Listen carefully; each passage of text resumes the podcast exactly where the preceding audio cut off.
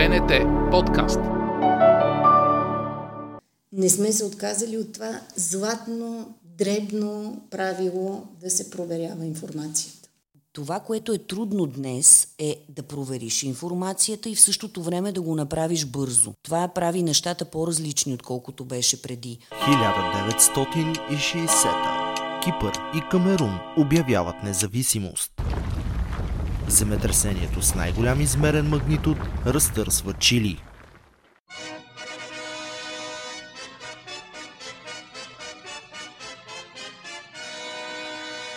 А на 20 юли 1960 в ефира се излъчва първата истинска новинарска емисия в България –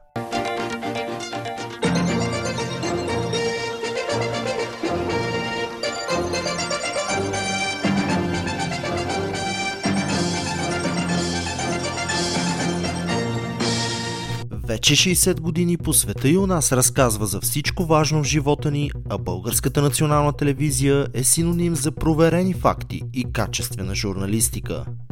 Днес емблематични лица от екрана застават зад микрофона, за да споделят с нас как да отсяваме фактите, как да не станем жертва на дезинформация, как да плуваме уверено в морето, в което всеки е медия. Започва Мегра, поредицата за медийна грамотност на БНТ подкаст. Здравейте, аз съм Антон Андонов, а вие сте втори епизод на Мегра, подкаст поредицата, в която показваме как журналистите от Ньюзрума с най-голямо обществено доверие работят, за да гарантират достоверна информация и качествена публицистика – с поредицата отбелязваме 60-я рожден ден на посвета и у нас, а епизодите ни са достъпни в Spotify, Apple Podcasts, SoundCloud и Google Podcasts. Вярваме, че подкастът ще е полезен както на обикновените потребители на информация, така и на студентите по журналистика. Затова можете да ни откриете и на обновения новинарски сайт на Българската национална телевизия bntnews.bg. Ето какво се случи в миналия епизод на Мегра, когато специален гост бе Бойко Василев. Разбира се, абсолютната истина не съществува, както и абсолютната лъжа, както и абсолютната нула. Но ние можем да се приближим до достоверността максимално. Това може да стане с елементарно обучение в училище. Знаете ли, дори смятам въпроса за истината за първостепенен не просто културен, а политически въпрос на бъдещето.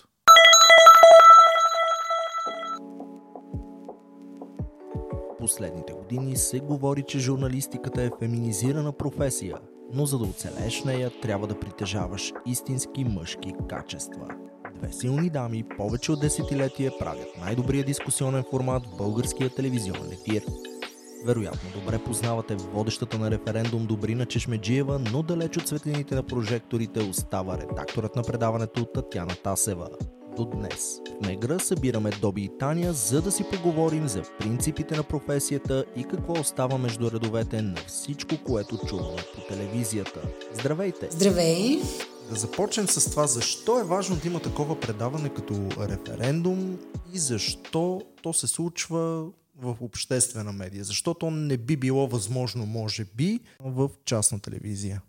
Ами, не знам дали би било или не би било възможно в частна телевизия. Може би там хората, които правят телевизия, търсят а, друго съдържание, търсят друга аудитория. А е трудно да се направи, защото когато искаш да направиш нещо като хората, това винаги е трудно, без значение дали е дискусионно предаване или нещо друго.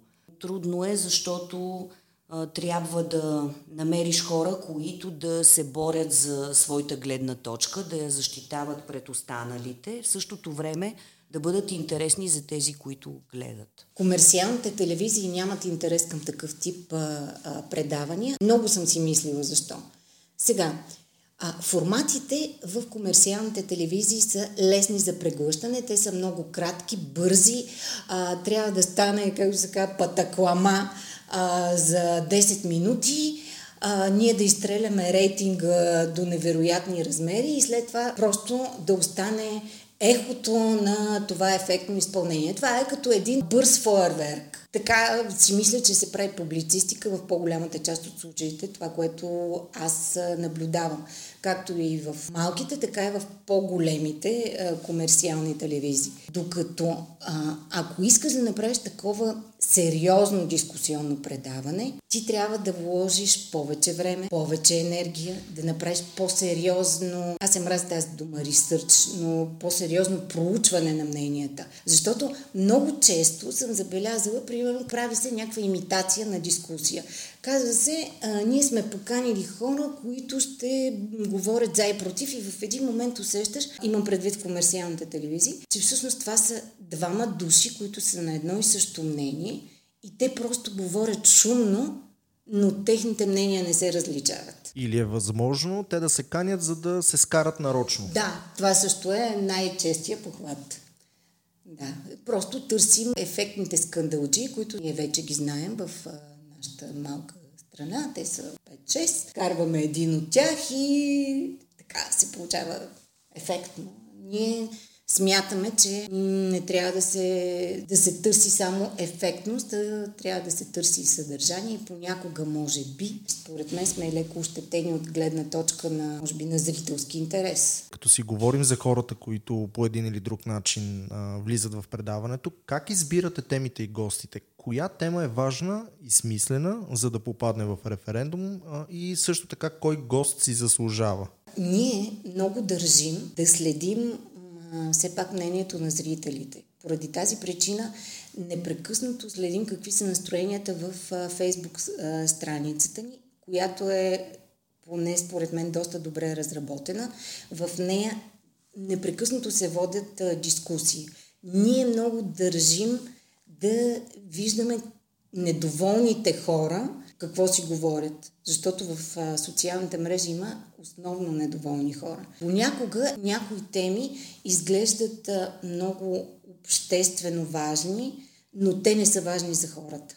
И тук вече трябва да намерим, а, бал, търсим баланса, значи нещо което е важно за хората, но в същото време и важно за обществото. Някакси така се опитваме. Опитваме се да не бъдем много елитарни, защото ако сме прекалено елитарни, тогава според мен ще загубим именно това, което е важно за референдум. Да се говори за реални проблеми, които са точно спорни. Да, ето сега, когато слушам Татяна и естествено в главата ми минават всякакви сюжети, които сме имали, а, например, ние сме имали ситуация, в която тема, която е далече от нас, т.е. трябва много сериозно да се подготвим и като хора, които да намерим, и като подготовка за това какви да бъдат въпросите, защото все пак нали, не може да си оставим работата да ни я вършат тези, които гледат. И сме предпочитали да правим такъв тип теми, отколкото теми, по които е ясно, че ние вече много сме се рутинирали, много сме навътре в нещата и би било винаги по-лесно. Само, че усещаме, че нещо друго е интересно. Сега се сещам последния такъв случай, беше това с държавните бензиностанции което е изключително трудна тема да я подготвиш. Ако гледаме зрителски интерес, можем да кажем, че тя не е била трудно смилаема, защото гледаемостта на това предаване е била добра. Обаче ти за да намериш тази специфична тема, двама души, които да казват да, добре и двама, които да казват не разбирам какъв е смисъла, и в същото време да поддържаш през цялото време разговора, без да е някаква повърхностна караница, и да скарваш и на хората въпросите и в същото време да нямаш шофьорска книжка. Малко беше сложно. Да, имали сме такъв случай също с супер популярни теми. Например, темата трябва ли да се промени българския футбол? Леле, това е ад. Да намериш двама души, които да кажат да, трябва да се промени, двама души, които трябва да кажат не, значи това са едни много особени хора. Те могат да те държат половин час на телефона и ти обясняват как те имат идеи, как искат да се промени българския футбол и така нататък, но никога не искат да застават пред камера. Това беше примерно едно голямо мъчение за нас, защото в продължение на абсолютно без никакви преувеличения, 10 дни ние сме търсили тези храбреци, които да се появят в нашето предаване и да защитават ясни тези. Окей, okay, трудно сте намерили гости. Както знаем, в България всеки обича да говори за футбол и за политика и всеки разбира от футбол и политика. Да речем, че това е било и някаква тема, може би, която също разпалва доста хора в социалните мрежи. Могат ли социалните мрежи да ви подведат? Давам друг пример. Много се говори как дадено видео, даден пост е стигнал до, измислям си, 50 000 души, само че погледнато в телевизионните рейтинги това е под 1%. Как отсявате това, кой тренд е истински значим в социалните мрежи и кой по-скоро не, защото тук нали, влиза и темата за троловете. Понякога в социалните мрежи има, поне според мен, една буря, която е само между определен кръг хора. Теми, които набират скорост само сред определен кръг хора. Но тези хора, понеже те са много активни, понеже много пишат, и в един момент ти разбираш, че това са примерно около 200-300 човека, които обаче постват по 10 поста на, на ден по една и съща тема и ти си казваш, олеле, олеле, това е ужасно важна тема, но обаче тази тема интересува много ограничен кръг хора. И ние много внимателно проучваме именно този кръг хора. Има много такива теми. Или каква е значимостта на самата тема? Защото сега тогава, когато ние се емнахме, че няма да ни се опре темата футбол, ние няколко пъти сме я правили и тя, за разлика от това с бензина, не е чак толкова чужда. Защото, първо, защото сме я правили, второ, защото футбола е окей okay като тема, аз обичам футбол, гледам, знам, но има такива сфери, така да кажем, които са с много висока степен на обществен интерес, но Хората, които са интересни да говорят там, не са зависими от това дали ще се появят в медия и ще говорят за това. С което аз не искам да кажа нищо лошо за тях, но просто за тях това няма значение. Как избирате кой е този, който е смислен, който е важен, този, който не защитава определена теза, защото когато тези хора са удобни и са винаги на разположение, те често самите могат да бъдат мишени и на, и на дадени лобита. Смятам, че сме предаване, което изключително много се стреми да бяга от точно този тип клиширани разговори, въпреки че много често зрителите и хората, които ни пишат във Фейсбук, казват пак ли тия хора и ние много се ядосваме. В нашата си малка стаичка се бунтуваме сериозно, защото това не е вярно. Сега, много е обобщено да кажем, това са пенкилери, защото това са хора, които си имат някакви... Един економист, един политолог, тези, които познаваме ние и кои, които ние каним в предаването, зад всичко, което те говорят, стои някакъв много сериозен ресурс, познания, обща култура, следене на процеси и със сигурност не сме канили хора просто ей така, за да е по-цветничко или малко по-така да стане по-разчупено. Да не кажа, че има много сериозни днес в медийното пространство имена на хора и сред политолозите, и сред економистите, които са били гости първо на референдум преди много години. Обичаме да откриваме нови хора и нови мнения, нови лица. Много ни е важно. Значи, когато някой започва да се появява прекалено често в други телевизионни предавания, ние започваме някакси леко да се абстрахираме. Смятаме, че това е много важно и за зрителите.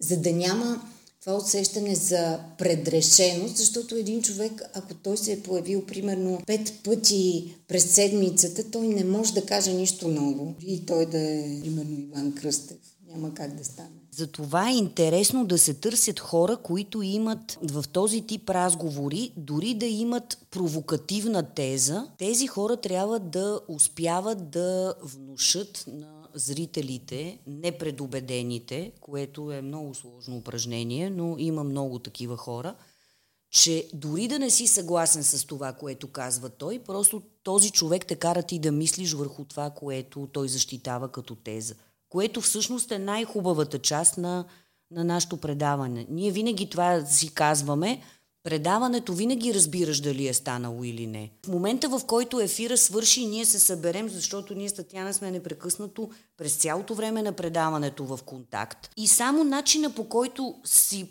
се поглеждаме, ние сме разбрали дали е станало добре или не. Ако е станало добре, винаги е защото хората в студиото не са отговаряли на въпроси, а са си говорили. Имаше миналата година един случай, който беше така доста труден и тежък за който и да е водещ на което и да е предаване. Госта тогава беше ли наистина точно така провокативен, както си го представяш? На какво успя да ви научи по един или друг начин и получи ли се предаването накрая? Госта може би беше провокативен така, както той е поискал да бъде той е бил това, което той е поискал хората да видят. Аз ще бъда честна и ще кажа, че ние не сме имали никакво предварително усещане за това предаване, че ще се случи нещо такова. Може би момента, в който имаше закъснение за ефира, нали, госта дойде малко по-късно, отколкото часа, в който, вече, когато ние всички вече бяхме в студиото, а госта е опитен е, събеседник и той може би това е преценил, Общо взето, ние до този момент в подготовката на предаването никакъв сигнал не сме имали, че ще се случи нещо извънредно, точно така или скандално. И истината е, че ние много с Татьяна сме си говорили за това. Може би в началото, в първите часове, беше нормално да обясним какво се е случило. Но след това и двете решихме и това е едно от най-хубавите неща, които ни се случва, когато работим заедно, че сме на една вълна, че ако сме стигнали до там да си градиме собствения професионален образ и имидж и популярност на една такава ситуация в едно предаване, значи нещата хич не са добре. И по никакъв начин не сме искали да извличаме дивиденти, но ситуацията беше много сложна, защото е много сложно да спреш предаване в една обществена медия да нямаш друг избор, освен да го спреш, защото това не беше предаване. Това не беше предаването референдум. Това беше просто своеволието на един политик. Но беше много ясен и нагледен пример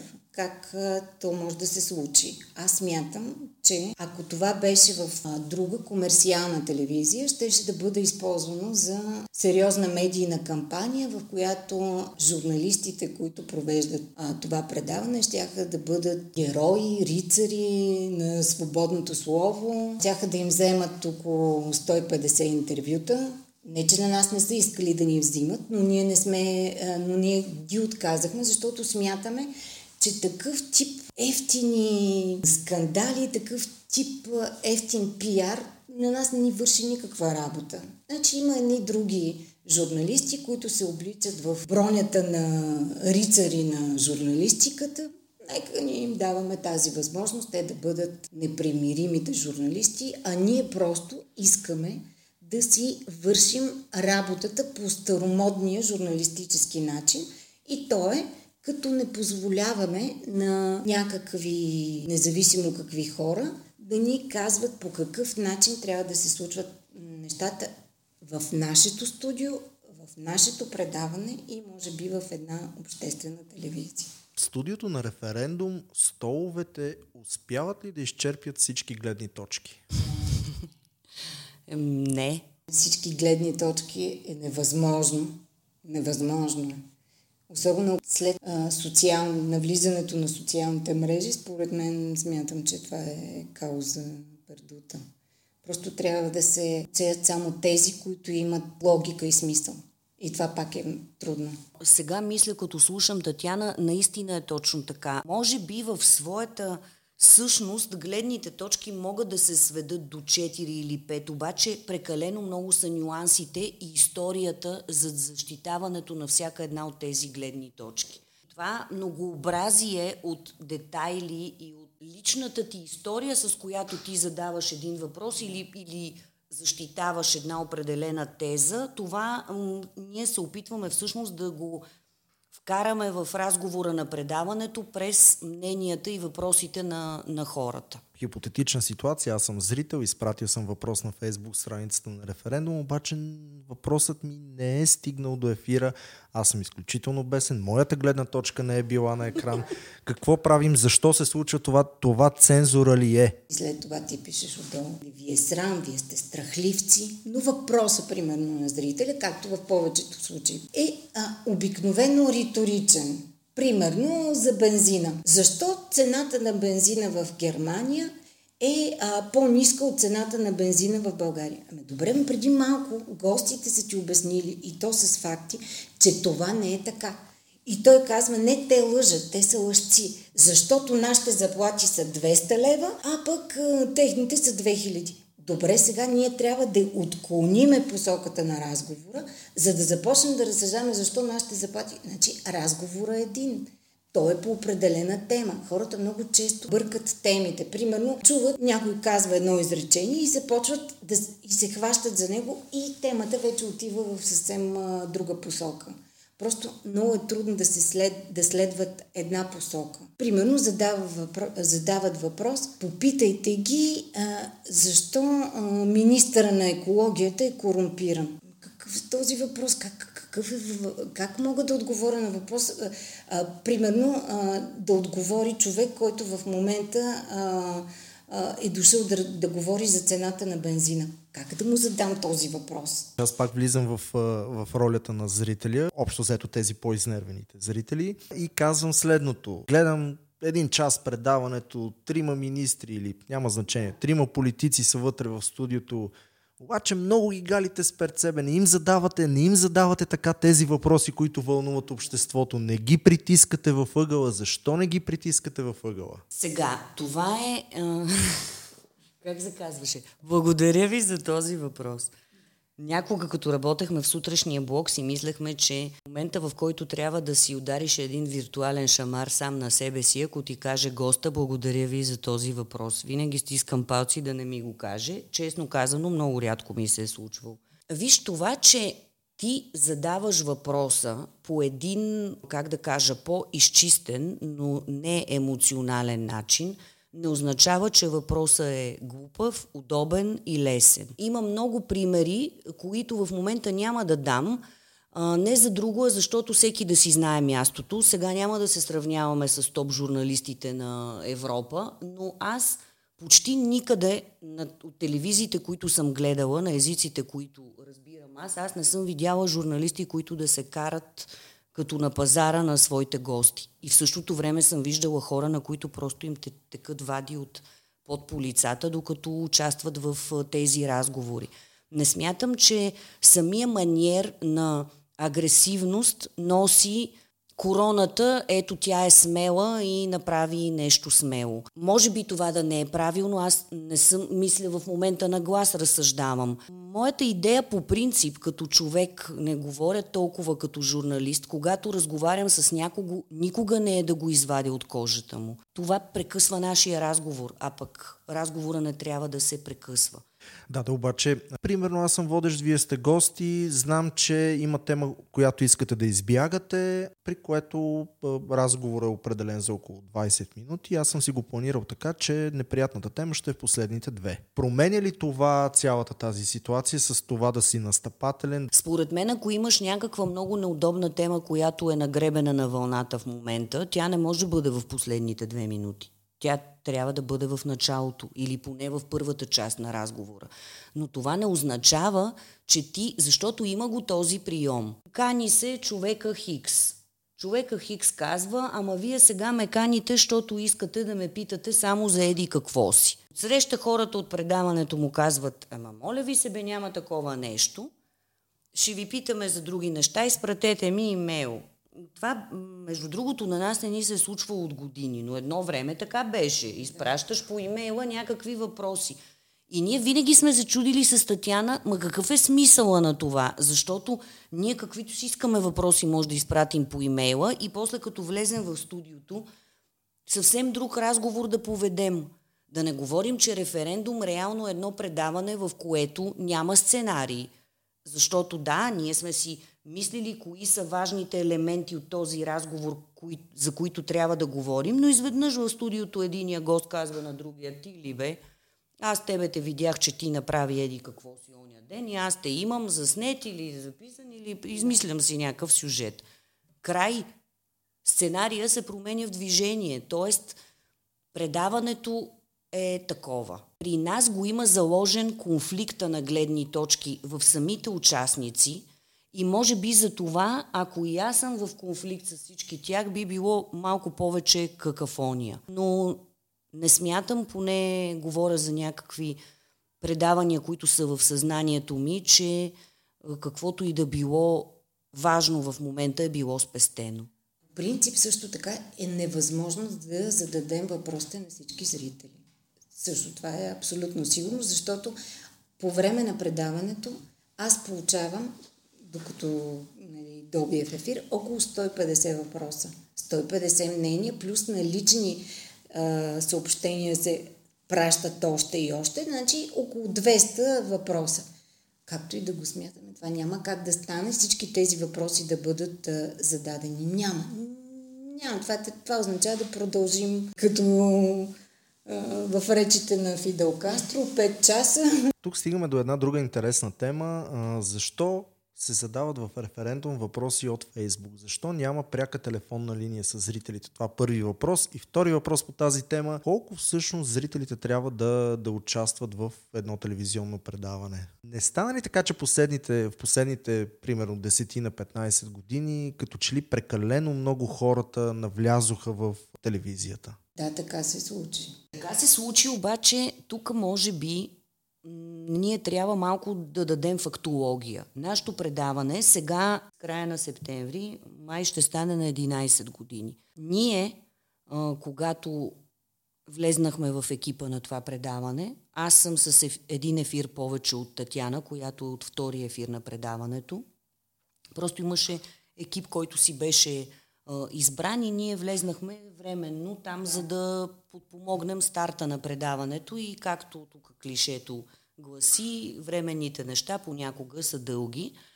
И ние много скоро след като започнахме предаването, тя направи страницата на предаването във Фейсбук и всъщност ние не гледаме на това като на нещо, което се е изтъркало, защото ние с този Фейсбук си работим от, де да знам, от 9-10 години. Сега не искам да спекулирам, но наистина.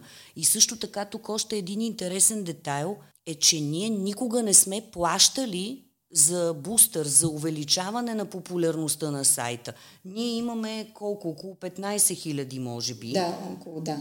15 хиляди човека, които са, следват и харесват страницата на референдум и всички тези 15 хиляди човека са си я намерили и са си я харесали. Ние не сме им казвали нито пък сме ги заливали с някаква реклама. Тоест, за нас това да общуваме с тях е някаква абсолютно неразривна част от предаването. Аз не мога да си представя ние да го нямаме, но каквито и студия да сме работили, едно малко там таблетче. кашонче, старо таблетче а, или лаптопче имахме преди ние сме свикнали с това. Да не кажа, че БНТ, аз съм работила с Бойко Василев в избори от 98-9 година и тогава правеха тук нашите хора, които се занимават с компютрите в БНТ, правеха някакви чатове. Хора, вие сте забравили за какво става въпрос. Черни екрани с зелени букви се да, пише. Да, да, и двама малко по-умели от нас влизат и го блокират.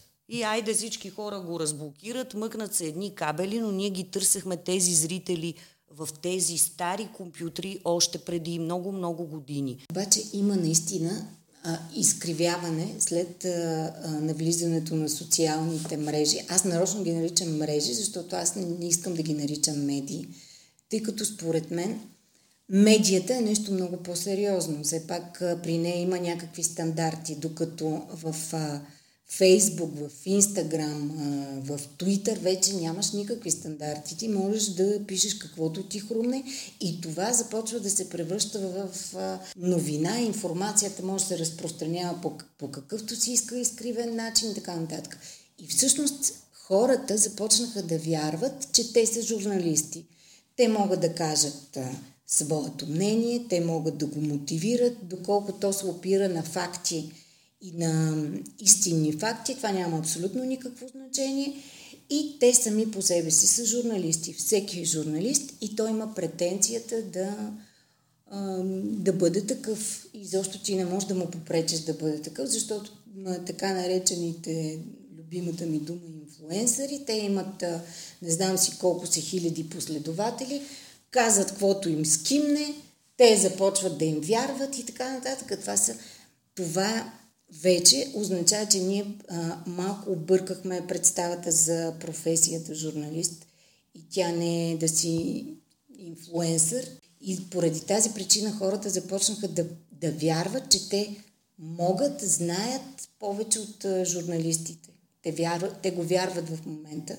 И ние наистина им позволихме те да ни казват какво да правим, как да го правим. Съобразяваме се много с тях, но може би това е част от е, нещата в този глобален свят, както се казва. Което е интересно и от друга гледна точка, защото, примерно, никой от нас не отива а, при личния си лекар и не му казва ти трябва да лекуваш по този начин, да. ти трябва, трябва да правиш еди какво си. Тук обаче стигаме до друг въпрос. Ефир на референдум. Хора пишат във Фейсбук. Как разбираш, че човека, който е задал даден въпрос е истински, а не е трол. Аз вече си ги познавам почти по именно моите тролове. Единият ми любим е Гошо Гошев. Казвала съм му, че каквото и да пише ще бъде изтрито от страницата на референдум, защото той няма нито снимка, нито реален профил. Единственото нещо, което прави е по определени теми той започва да как не ви е срам, аз ви плащам от заплатата си, някакви такива безумни глупости. Той не се отказва а, да пише и да говори нищо. Нали? по определени теми. Особено. Няма тема, която да му се опре да, на Гошо. Нищо Гошо. не може да му се опре на Гошо. Другите, които така съм ги идентифицирала като тролове, защото те колкото и да са много, те имат а, едни и същи черти. Значи, видели а, теменушка на профила, а, това веднага проверявам. Ясно, теменушка не е теменушка. Така, а, ви, а, видиш ли също така на профила има едни такива с а, като аватари, мечове блестящи. Значи те също не са а, реални хора. А, обикновено има и един друг тип, пак а, замаскирани тролове. Те обикновено се пише, примерно, че работи в НАСА или нещо подобно. Проверяваш го, той е някакъв си отсливен, също трол. И защо това, те са лесно разпознаваеми. Трябва да имаш малко търпението да разгледаш профила им. Обикновено а, и въпросите им са лесно разпознаваеми, защото са с определена цел. Нали? зададени и това може да се може лесно да се види. Може ли обаче все пак някой да бъде подведен, защото аз се сещам един случай от преди няколко години, мисля, че имаше, човека беше от Пловдив, реалната личност, ако не се лъжа. Беше измамил хора, ако не се лъжа, с самолетни билети, но се оказа, че има доста приятели във Фейсбук, реални профили на известни личности, включително и на журналисти. Да, има такива, обаче аз специално неговия профил го бях а, разглеждала много детайлно, защото той беше от Кочериново. Но после ти ако му разгледаш а, биографията, той започва да се представя като човек завършил политология в Сорбонта никой не проверява. Това пак е журналистическа работа. Никой не проверява, че той живее в Кочериново. И никой не се, не се чуди защо човек, завършил Сорбоната, продължава да живее в Кочериново, нали? след като той така отблизо следи нали, световните процеси, така да се каже. И всъщност целият му профил беше също фалшив. Но понеже това са такива ловци на а, известни личности във Фейсбук, поне според мен хората леко лекомислено ги приемат за приятели и на базата на това той гради своята интернет биография. Не знам дали хората, които ни слушат и изобщо какъв е техния подход, ние понеже извън а, професионалната страница на предаването, непрекъснато сме естествено в социалните мрежи, и Татяна и аз обаче ние сме по-скоро от тези хора, които ако някой ти изпрати покана за приятелство, ти или трябва да се сещаш откъде познаваш този човек, или трябва да видиш поне пет човека, които имат общи познати и това по някакъв начин да те ориентира какъв разговор евентуално ще се води.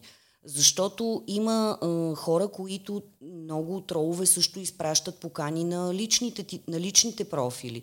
И това е естествено се прави и после се крадат тези профили, после те ти а, променят изцяло съдържанието на твоята страница или непрекъснато има някакъв спам. Човек няма време да се занимава с такива глупости. Затова според мен, знам дали все още хората ловуват за лайкове.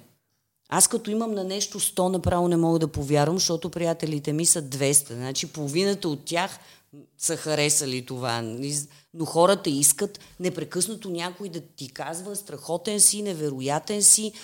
И вече се създават едни такива абсолютно фалшиви мрежи от хора, които никой не знае кой е другия. А, а това е твоята страница и това си ти. И си е отговорност на самите хора, според мен, да внимават за това. Дори да са фен страници, каквито ние нямаме, но тези известни хора по случая, за който говорим сега, дори някой да им поддържа фен страницата, просто трябва да се прави това, което каза Татьяна, трябва да се провери. Е, а има ли ситуации, в които троловете, дори не само троловете, по принцип хората така се активизират и стават по-популярни, примерно в разгара на предизборни кампании, на някакви скандали? Време на предизборни кампании стават много активни.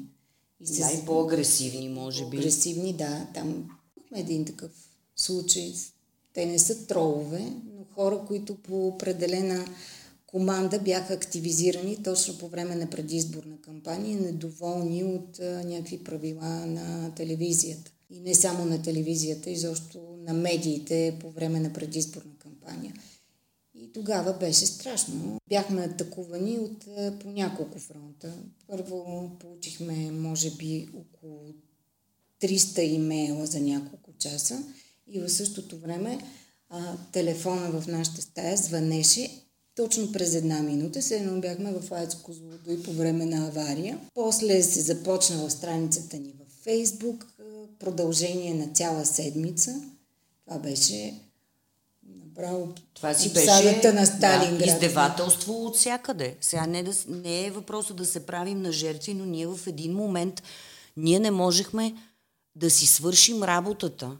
А истината е, че не е имало, защото всички хора, помниш ли го това? Всички да. хора се обаждаха, тъй като ние в един момент създавахме някаква система, за да можем да работим.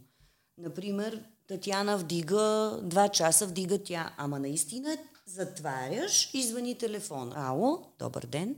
Отсреща винаги, много любезно, някой ти казва, добър ден, дали това е предаването референдум? Да, здравейте, Ами аз искам да се обадя, за да попитам защо господин Еди кой си няма да бъде в предаването. И ние вече всички тези хора бяха много мили, казваха абсолютно едно и също нещо и ние, и ние си направихме един шаблон и казвахме абсолютно едно и също нещо. Но това беше наистина масирана атака. Абсолютно не е възможно. Ние не сме, ние сме 20 години в тази телевизия. Абсолютно не е възможно това да се случи за която и да било личност в държавата с този интензитет, с който се случи да. тогава. Това, това няма как да стане. Това беше режисирана кампания, беше ясно, целенасочено. Някои от тези хора след това аз ги проверявах, те имаха по няколко профила, първо пишат от един профил, после от друг профил, от трети. Това, това, беше, това беше кампания, атака. Може би в очакване да се променят правилата,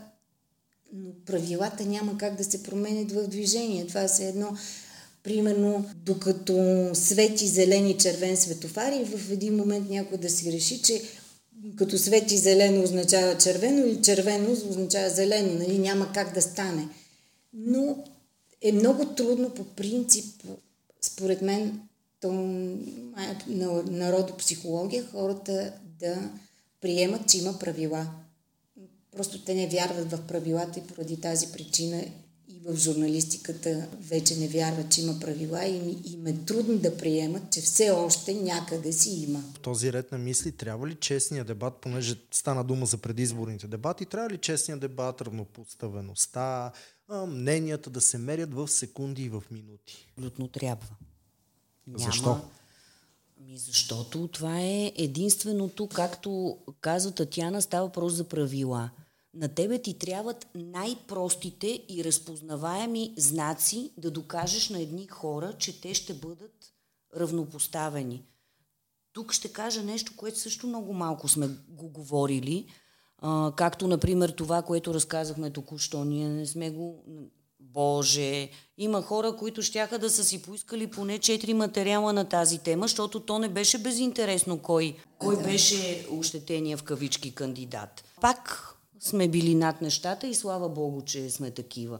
Но ние двете участвахме основно в организирането на президентски дебат между първи и втори тур в четвъртъка, преди неделята втори тур. Значи може да си представим градуса на напрежение какъв е в щабовете на кандидатите. Не само часовници и секундарници. В дългия коридор долу на етажа на студията да. имаше две от тези стаи, които са преди са били апаратни за хората, които ни слушат. Те в момента са едни чисти подредени стаи, но в тях а, няма техника. Бяха сложени по три стола, абсолютно еднакви в двете стаи, малка вазичка с еднакви цветя, три на брой, три бутилки минерална вода, три защото те бяха кандидата с придружаващи го двама човека. И в един момент, в който тук хората от телевизията, които се занимават с тази организация, точно какво да бъде вътре,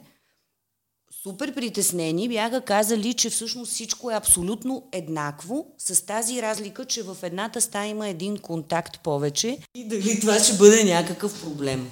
И това хора се случи в телевизия, в България, в БНТ. Казвам го, защото това навсякъде по света е шоуто на шоата, което можеш да направиш. Сега, дали тук нашо е станало грандиозно шоу, това е друг въпрос, към който не ми се връща, честно казано, но организацията беше много интересна.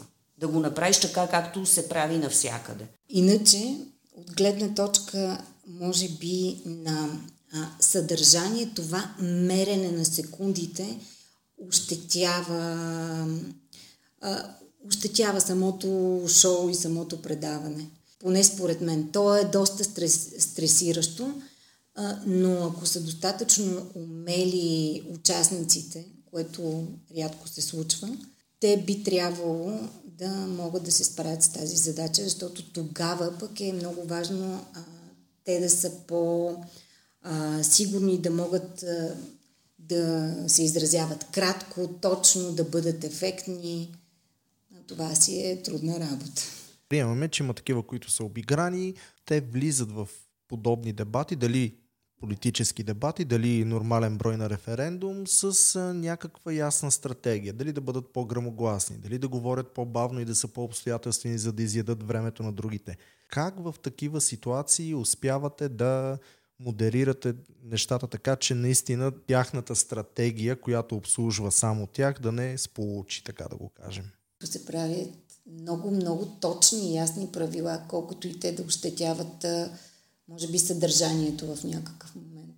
Когато правим а, в кампания, като имаме издания на предаването, ние имаме а, там един софтуер, който всъщност а, в единия край на таблицата името на кандидата и до него разпределеното време и после вече колко време още му остава. И, и ние също го следим. И тук, в, защото сега идеалният вариант е имаш 4-5 госта. Но по, ние сме правили мащабни продукции на типа на 10 човека едновременно. Един час. И тогава, в един момент, аз си признавам, че вече започва, защото все пак ти ги слушаш тези хора. Те дали ще са четирима, както ще бъдат днес, или ще бъдат 6, или ще бъдат 10, водещия на това предаване е задължен да слуша тези хора. И ти понякога слушаш ти слушаш двама, които се карат и сега ти трябва да го оформиш това по някакъв начин към трети. Татяна, например, ми казва, обърни внимание на номер 5, той има с 52 секунди повече от останалите. Или еди, кой си му остават 15 секунди, имаме още две теми в същото време. Имаш друг, който изостава, ма не че някаква стратегия, просто хората по различен начин се чувстват. А, ние не гледаме на тях като на някакви опитни зайчета. Може да си много обиграни в един момент, влизаш в това студио в този момент, казва ти имаш 7 минути общо и ти се смущаваш от това и в стремежа си да си ги запазиш тия минути, те ти остават пет и предаването свършва, някой прави скандал и така. Като стана дума за скандали, като стана дума за това, че гледните точки започнаха доста да се поляризират. Може би, не знам дали съм прав, но може би като че ли се поляризират вече мненията така, както се случваше в България в началото на 90-те. В този ред на мисли, понеже много се говори както за фалшиви новини, така и за альтернативни факти. Според вас има ли такова нещо като альтернативни факти? Абсолютно безмислица. Альтернативни факти, като дървено желязо, нещо такова. Ми... Значи, един факт е такъв, какъвто е. Той е факт. Той не може да има альтернатива на факта. Не? Ако моят телефон е бял, той е бял. Да, за някой може да изглежда с нюанси на сивото, но той е си е бял, примерно. Но аз не мисля, че има альтернативни факти.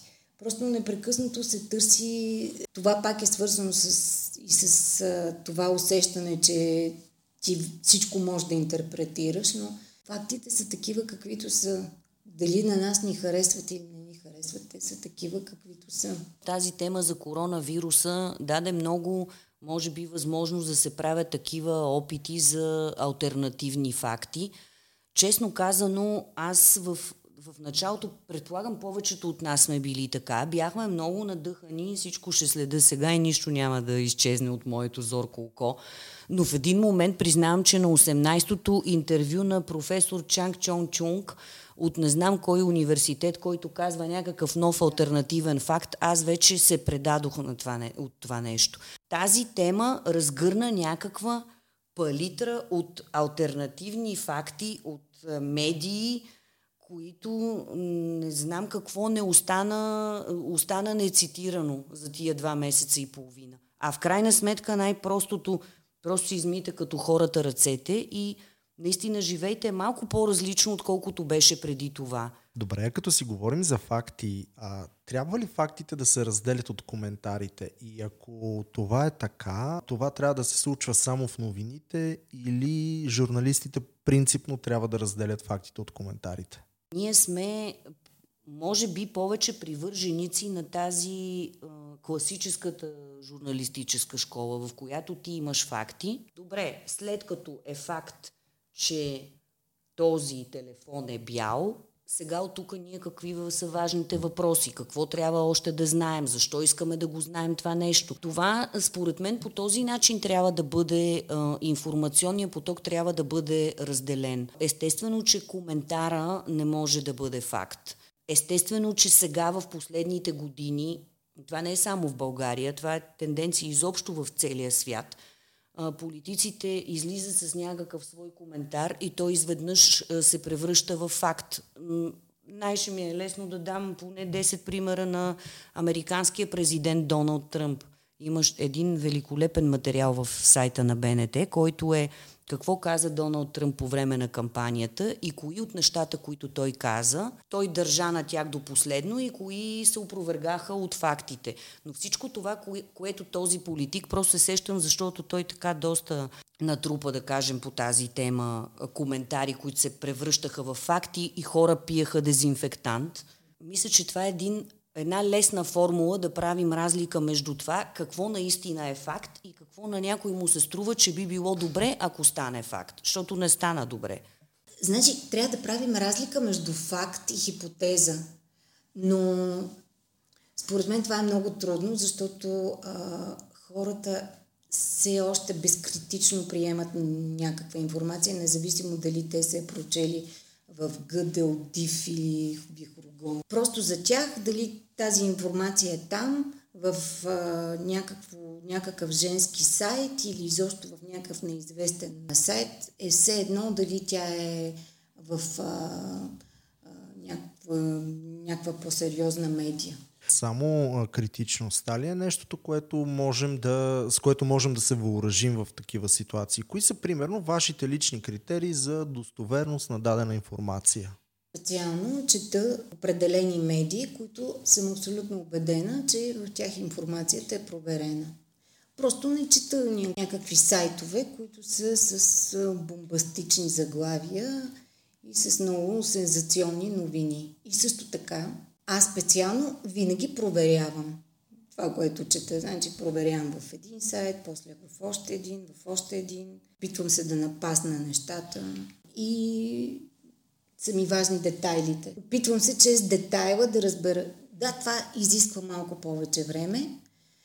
Не го плоскаш веднага на страницата си във Фейсбук, но ти дава някаква увереност, че горе-долу си информиран. Много е трудно днес да си купиш фиба, например. Защото влизаш в един магазин и там има 5000 фиби. В журналистиката е горе-долу същото. Значи много е трудно ти да а, разбереш коя информация е достоверна, защото има вече 5000 сайта, засипан си. Това разнообразие в един момент а, те обърква и ти трябва да имаш а, някакви репери, чрез които, които да използваш. Ти решаваш на какви източници на информация искаш да се довериш. И разбира се, какъв тип информация търсиш. Защото сега това не знам дали много сериозно ще прозвучи, но със сигурност е искрено. Днес по обяд попаднах на спонсориран сайт, някакъв си сайт, който беше с заглавието Виж 15-те най-страхотни холивудски звезди как изглеждат без грим. Еми, искам да ви кажа, че си влезнах и си го видях. И се успокоих, казах си, значи спокойно. Без грим от всички нас има какво да се желая, дори да си холивудска звезда. Но, ако търсиш някаква информация за някакъв важен въпрос, ти не можеш да, да влезеш в, в този сайт. Влез там за забавление, не и за това какъв ще бъде плана за възстановяване на Европа този ред на мисли, понеже а, си много права за това, което казваш, че има информация, която може би трябва да потребяваме само като забавление и такава, която трябва да гледаме сериозно, но тук идва един друг въпрос. Казахме, начертахме някакви основни базисни правила, обаче те само за българските медии ли въжат? Питам не за друго, защото много често чуваме тъ, как нещо е казано по CNN, нещо е написано в Нью Йорк Таймс и така нататък, но особено когато става дума за нещо свързано с политика, много малко хора от хората у нас, които потребяват информация, слушатели, читатели, зрители, примерно са наясно с това, коя американска медия е по-скоро с либерален уклон, коя е с по-консервативен. Да не говорим, че и там вече настъпи някакво роене, има нови медии, които, които се създадоха. Сега, винаги трябва да търсиш първоисточник. Аз, например, съм забелязала, че в някакъв сайт български пише, в, в Нью Йорк Таймс пише не знам си какво си. И аз започвам да търся тази публикация. В много голяма част от случаите се оказва, че Нью Йорк Таймс не е писал такова нещо. Няма го в неговия сайт. Тази информация е измислена, но тя е представена като чрез достоверен източник. Просто ти трябва много да проверяваш но човек няма това време да проверява и се доверява и поради тази причина трябва да се доверяваш само на такива медии, на които вярваш. Макар, че не знам доколко е, има някаква култура, възпитание, чрез които ти можеш да оцееш достоверното от фалшивата информация. Ама тук има нещо свързано с това, което казваш ти. Защото когато ти си журналист и ти си си свикнала, че си го проверяваш – ти си го проверяваш, като ти кажа това го пише в е, Либерасион, влизаш да видиш. Не, не го пише, значи това са някакви страшни глупости, няма такова нещо.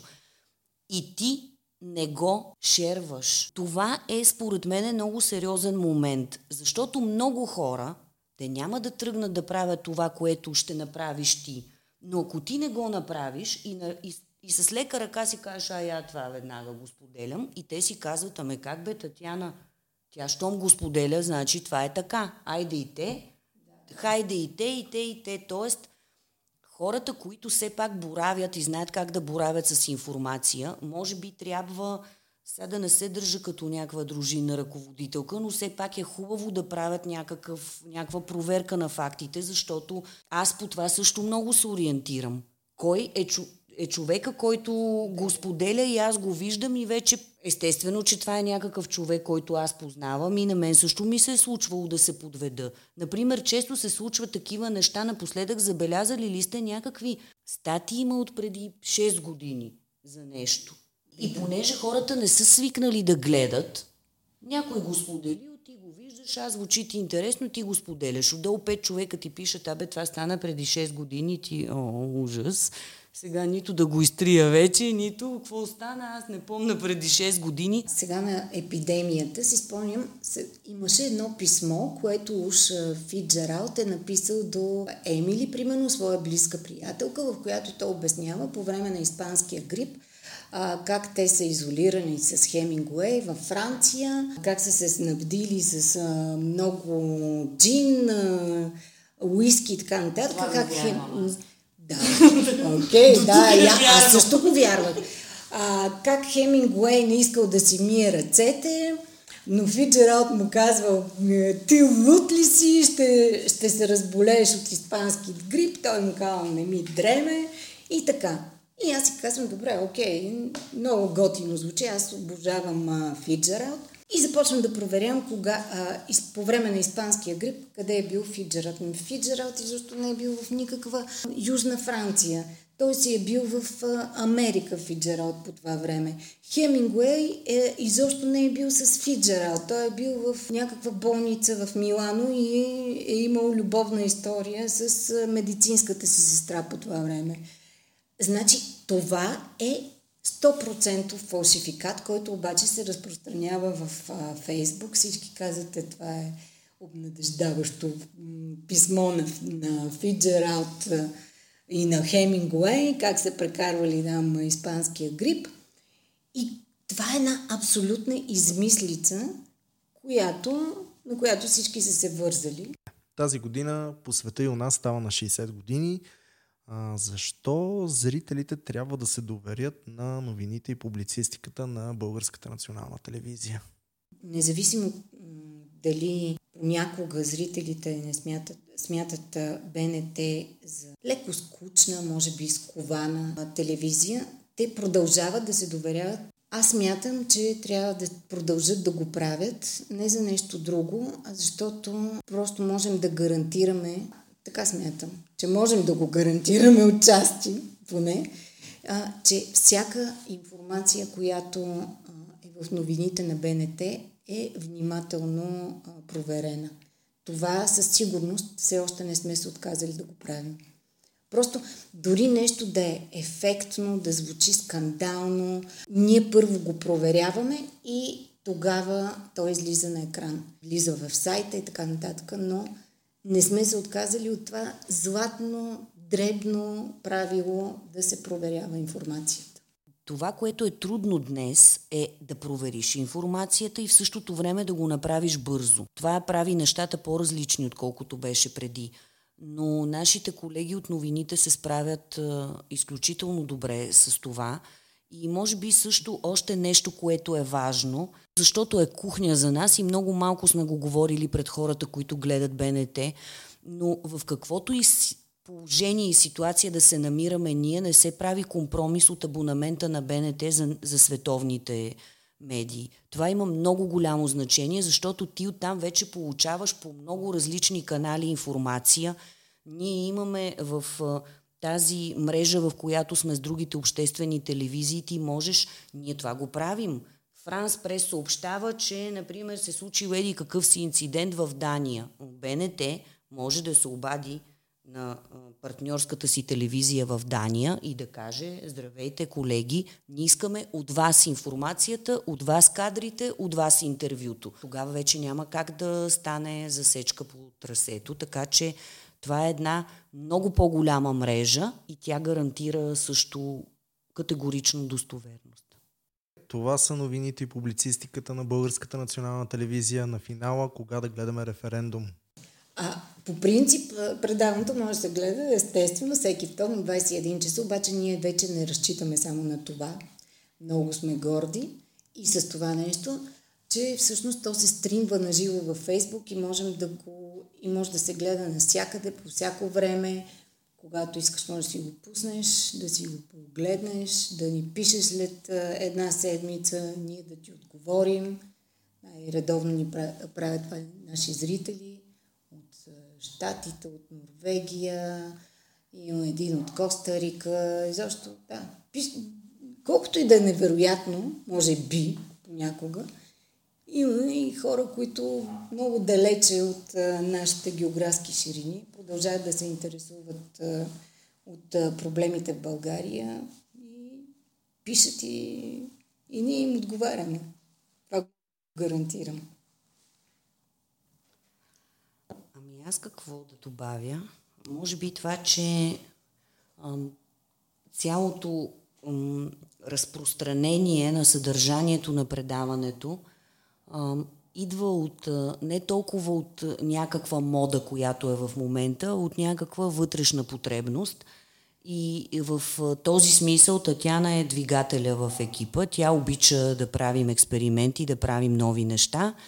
И м- това е този момент в работата, в който ти експериментираш и ти се забавляваш, както е и нашия подкаст сега, защото аз ви признавам, че почти не знаех какво ще правим сега тук.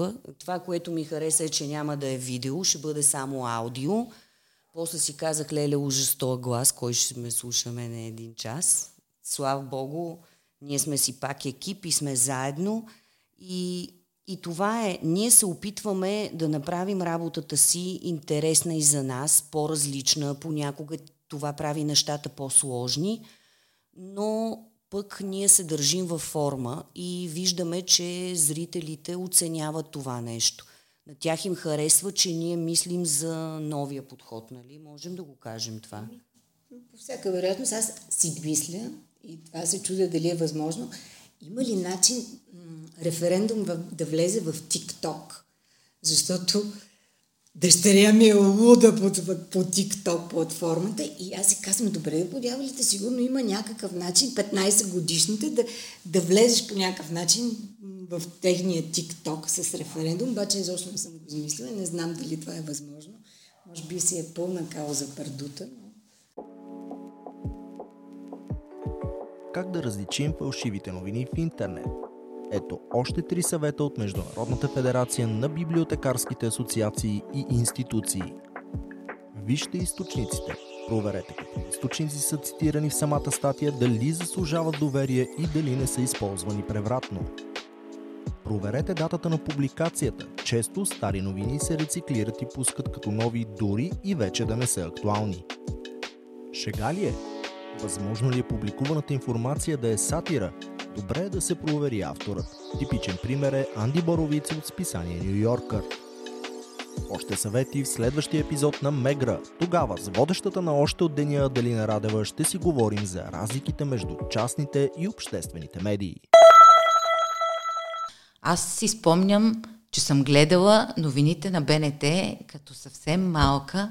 Това за мен е било събитие без да разбирам изобщо за какво говорят тези хора. Това работи на клетъчно ниво, според мен.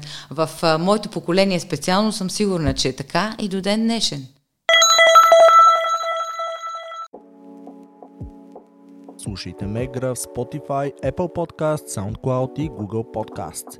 Можете да ни откриете и на обновения новинарски сайт на Българската национална телевизия bntnews.bg. Новинарският сайт на БНТ е и мястото, където можете да намерите винаги точна и проверена информация. БНТ подкаст.